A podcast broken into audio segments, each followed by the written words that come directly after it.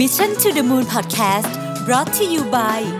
ศรีจันทร์ everyday matte lipstick เนื้อแน่น ทาง่าย พร้อมกับทุกสถานการณ์ สวัสดีครับยินดีต้อนรับเข้าสู่ Mission to the Moon Podcast episode ที่ 434 นะครับ คุณอยู่กับผมรวิศ หาญอุตสาหะครับ วันนี้ผมมาชวนคิด เรียกว่าเป็น thought experiment แล้วกันนะฮะว่าในอนาคตอันใกล้มากนี่ยนะฮะ เรื่องหนึ่งที่ผมมีความเชื่อแบบส่วนตัวเลยนะฮะผมเชื่อว่าอนาคตเนี่ยเรื่องศีลธรรม แล้วก็บรรทัดฐานทางสังคม ที่เกี่ยวข้องกับการใช้ AI เนี่ยนะครับ จะกลายเป็นเรื่องใหญ่มาก จะกลายเป็นเรื่องระดับโลกที่จะต้องมีการวางมาตรการกัน เพราะ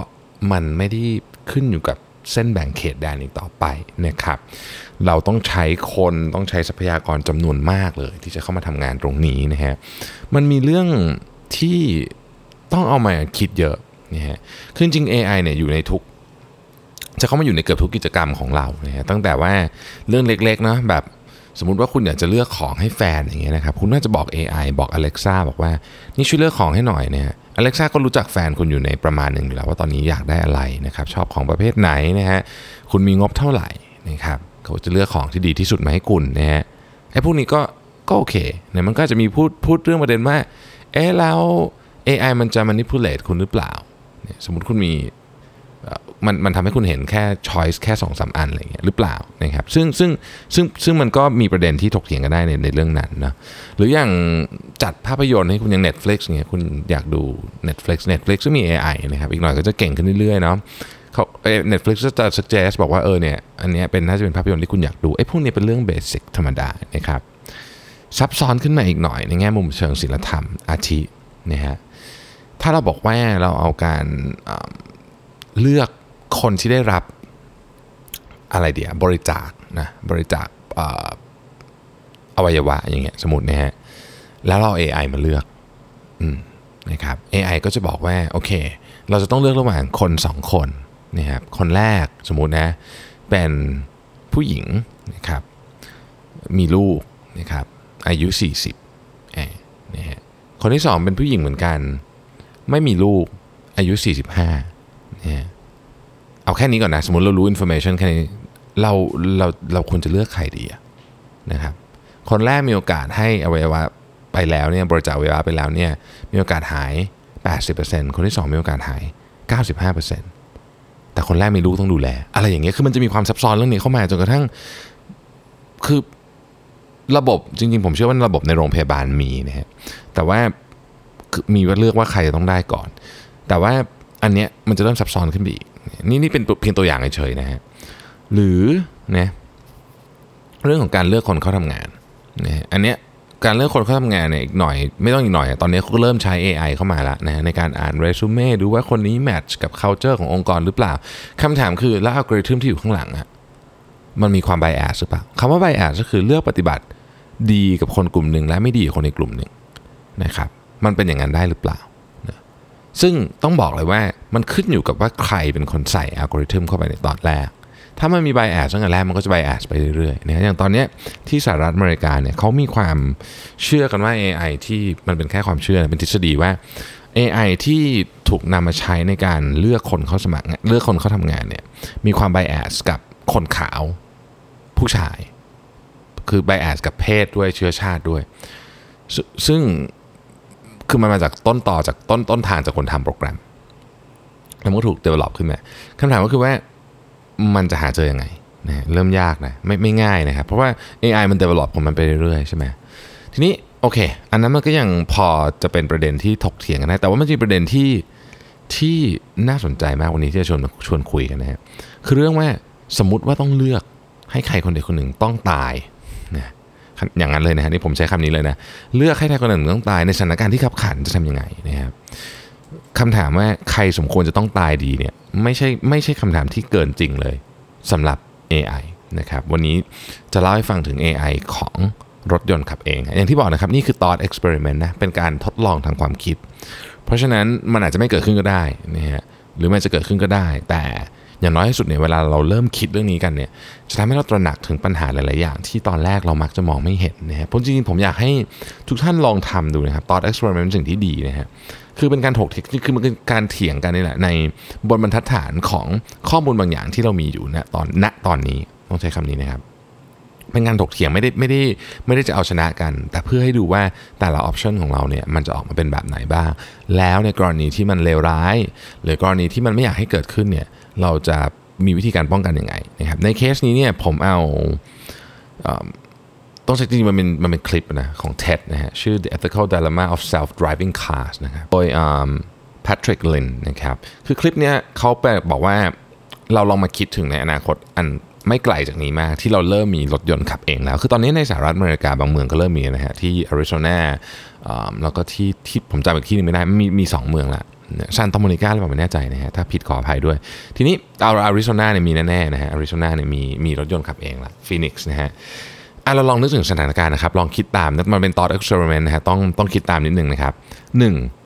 สถานการณ์ที่หนึ่งนะครับ อันเนี้ย ยังไม่มีรถยนต์ขับเองเข้ามาเกี่ยวข้อง คุณเป็นคนขับเองคุณเป็นคนขับ รถยนต์ปกตินี่แหละนะครับ คุณขับรถเก๋งคุณนะครับอยู่เลนกลางนะอยู่เลนกลางนะครับ ถนนมี 3 เลนนะฮะรถเก๋งอยู่เลนกลางนะครับ ข้างหน้ามีรถบรรทุกอยู่คันหนึ่งนะครับ ซึ่งก็ดูห่อของอะไรเหนียวแน่นดีนะฮะแบบทุกอย่างถูก wrap เป็นอย่างดีนะด้านขวามีมอเตอร์ไซค์หนึ่งคัน ด้านซ้ายมีรถ SUV 1 คันนะครับ ปรากฏว่า รถบรรทุกอะไอ้ที่รัดของรถบรรทุกข้างหน้าของคุณเนี่ยนะฮะซึ่งตอนแรกก็ดูปกติดีนะครับมันดันขาด สมมุติว่าเอาแบบ extreme case สุดนะฟ้าผ่าขาดสมมตินะสมมตินะฮะเอางี้เลยนะฮะของขนาดใหญ่มากนะมันพุ่งลงบนถนนนะใช่ไหมมันตัวมันก็พุ่งของพุ่งลงมานะฮะคือตอนนี้คุณเบรกไม่ทันละนะคุณเบรกไม่ทันละนะครับคุณมีทางเลือก 3 ทางนะทางที่1นนะฮะก็คือตรงคุณต้องเบรกอยู่ดีนะฮะเบรกสุดแรงแต่ว่าของที่หล่นลงมาเนี่ยมันก็อาจจะทำอันตรายคุณได้ เพราะของมันทั้งใหญ่หนัก อาจจะเป็นเหล็กชิ้นใหญ่ๆชิ้นหนึ่งนะอันที่2นะครับคุณหักขวาชนมอเตอร์ไซค์นะฮะอันที่ 3 คุณหักซ้ายชนรถ SUV คำถามคือคุณจะทำแบบไหนนะครับถ้าเป็นคนขับเราเราขับของเราเองนะแบบแมนนวลเนี่ยนะเราคงไม่ค่อยได้คิดเยอะนะฮะถ้ามันเกิดเหตุการณ์นี้กับ 3 คนนะฮะก็คงจะทำกันไม่เหมือนกันนะครับมันทำเวลามันเกิดเหตุการณ์เนี้ยเราก็ตอบสนองไปตามสัญชาตญาณของมนุษย์นั่นแหละนะฮะ ซึ่งไม่ว่าจะเกิดอะไรขึ้นเราก็จะเรียกเหตุการณ์นี้ว่าอุบัติเหตุ เพราะมันเป็นอุบัติเหตุจริงๆนะครับเพราะการตอบสนองเนี่ยมันไม่ได้มีการเตรียมการมาล่วงหน้าแต่อย่างไรพูดพูดง่ายคือไม่มีคำว่า premeditated ไม่มีนะฮะแต่คราวนี้ลองนึกภาพตามนะครับ ในอนาคตอันใกล้เนี่ยที่เราเริ่มมีรถยนต์ขับเอง เข้ามาปะปนกับรถยนต์ที่มนุษย์ขับ AI ขับเนาะ AI ก็เป็นรถยนต์เอ่อรถยนต์ขับเองก็เป็น AI ชนิดหนึ่งนะครับ ซึ่งก็วิ่งรวมอยู่บนถนนกับเรานี่แหละนะก็มีรถที่ AI ก็เป็นรถขับเองด้วยรถมนุษย์ขับด้วยนะครับ สถานการณ์เดียวกัน คราวนี้รถยนต์ของคุณเป็นรถยนต์ขับเองนะฮะรถบรรทุกโซ่รัดของขาทำของขนาดใหญ่พุ่งลงบนถนน ซึ่งรถยนต์ขับเองของคุณก็เบรกไม่ทันนะรถยนต์ขับเองก็ไม่ได้ทำอะไรได้ทุกอย่าง 100%ไม่ได้ปลอดภัย 100%นะครับเราก็เห็นรถยนต์ที่ทดสอบอะมีอุบัติเหตุเกิดขึ้นนะฮะคราวนี้รถยนต์ขับเองของคุณเนี่ยมีทางเลือก 3 ทางนะหนึ่ง ถ้าอยากจะรักษาชีวิตของเพื่อนร่วมถนนคนอื่นให้เยอะที่สุดนะครับให้ได้เยอะที่สุดเนี่ยทางที่ดีที่สุดก็คือเบรกสุดแรงเลยนะแล้วก็ลุ้นกันว่าของที่หล่นลงมาจะทำอันตรายคุณไหมอันที่1นนะครับอันที่ 2 ถ้าหากอยากรักษาชีวิตของคุณมากที่สุดคือคุณคือเจ้าของรถนะฮะต้องเบี่ยงชนมอเตอร์ไซค์เพราะมอเตอร์ไซค์คันเล็กมอเตอร์ไซค์คันเล็ก มันจะสร้างอิมแพคกับคุณน้อยนะครับแต่นั่นหมายถึงชีวิตของคนขี่มอเตอร์ไซค์ก็เป็นไปได้นะ แต่อันเนี้ยคุณปลอดภัยสุด แต่อีกคนหนึ่งอะอาจจะตายนะครับ ถ้าเอาแบบกลางๆ เลือกหักซ้ายชน SUV นะครับ ความปลอดภัยของผู้โดยสารของรถ SUV เนี่ยค่อนข้างสูง เพราะฉะนั้นคนที่นั่งอยู่ใน SUV ก็มีโอกาสจะรอด คุณเองก็มีโอกาสจะรอด กึ่งๆ เหมือนรับกันไปครึ่งๆ คราวนี้ประเด็นอยู่นี้ ทางเลือกทั้ง 3 ทางที่ผมพูดมาเมื่อกี้เนี่ยนะครับ ไม่ได้มาจากการตอบสนองของสัญชาตญาณแล้ว ไม่ใช่ ไม่ได้มาจากการตอบสนองของสัญชาตญาณมนุษย์อีกละนะครับแต่คราวนี้มันมาจากอัลกอริทึมฮะอัลกอริทึมที่ถูกเขียนโดยโปรแกรมเมอร์ที่ไหนสักแห่งหนึ่งนะอาจจะเขียนมาเป็นปีๆแล้วก็ได้อัลกอริทึมเนี่ยอัลกอริทึมเนี้ยจะบอกว่าสถานการณ์นี้เมื่อเกิดขึ้นรถยนต์ขับเองคันนี้จะต้องทำอย่างไรนะฮะหมายความว่าตอนเนี้ยคราวนี้จากที่มันเป็นการตอบสนองแบบเป็น reaction มีของตกมาแล้วก็ชนหักหลบอะไรว่ากันไป แต่คราวนี้พอเป็นรถยนต์ขับเองปุ๊บเนี่ยมันถูกเลือกไว้ก่อนแล้วนะ ว่าถ้าเกิดเรื่องแบบนี้ขึ้นจะเลือกรักษาชีวิตใคร และเลือกสังเวยชีวิตใคร สามารถใช้คำนี้ได้เลยนะฮะเราเลือกรักษาชีวิตใครหรือเลือกสังเวยชีวิตใครนะไม่ง่ายถูกไหมฮะไม่ง่ายเลยนะพอเรามาคิดงี้ปุ๊บเราก็แบบอ้าวแล้วมันจะเป็นยังไงดี ก่อนจะคิดต่อจะเป็นยังไงดี ผมให้อีกหนึ่งตัวอย่าง สถานการณ์คล้ายกัน คุณนั่งในรถยนต์ขับเองนะครับรถยนต์ ขับเองของคุณเนี่ยนะฮะ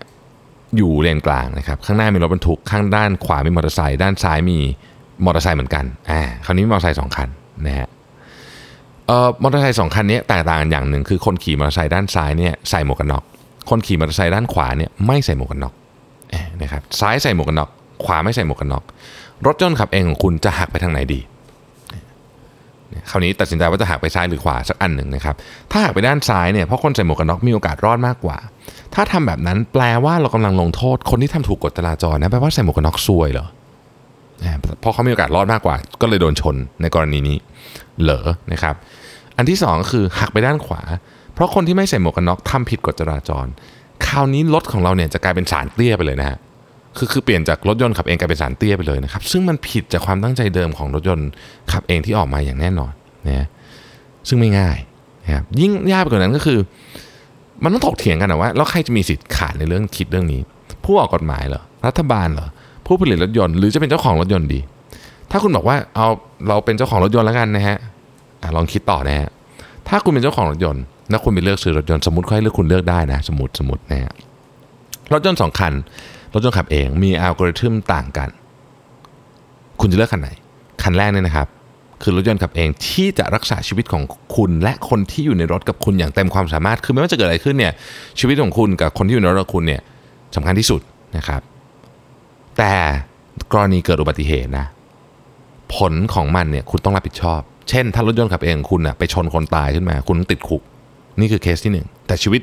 มันจะรักษาชีวิตคุณอย่างสุดความสามารถ